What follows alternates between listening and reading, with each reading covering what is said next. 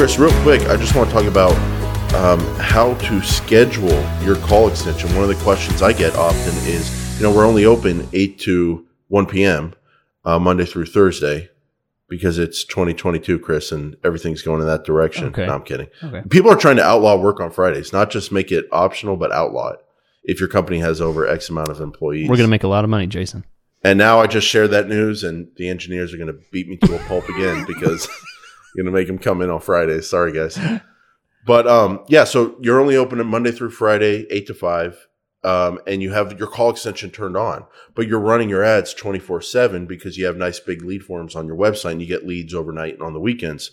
So you don't want your call extension to show when you're not able to take calls.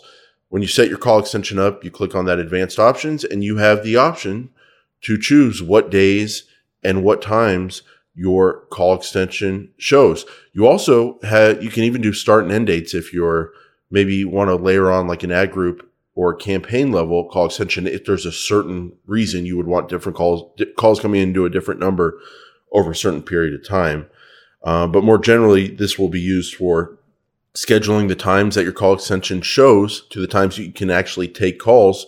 I think that's great because it allows you to get the benefits of the call extension by having it on, but you don't have it have to be on there and potentially not answering calls when you're not able to answer calls. So I think scheduling is an Yeah. awesome thing. A lot of people don't do it. Yeah, great point. I think very important.